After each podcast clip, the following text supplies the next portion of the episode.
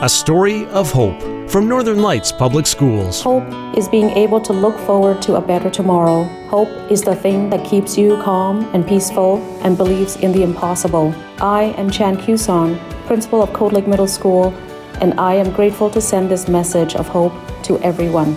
CSA, Thank you. Share your stories of hope with Northern Lights Public Schools. Go to engage.nlpsab.ca in partnership with Imperial Oil.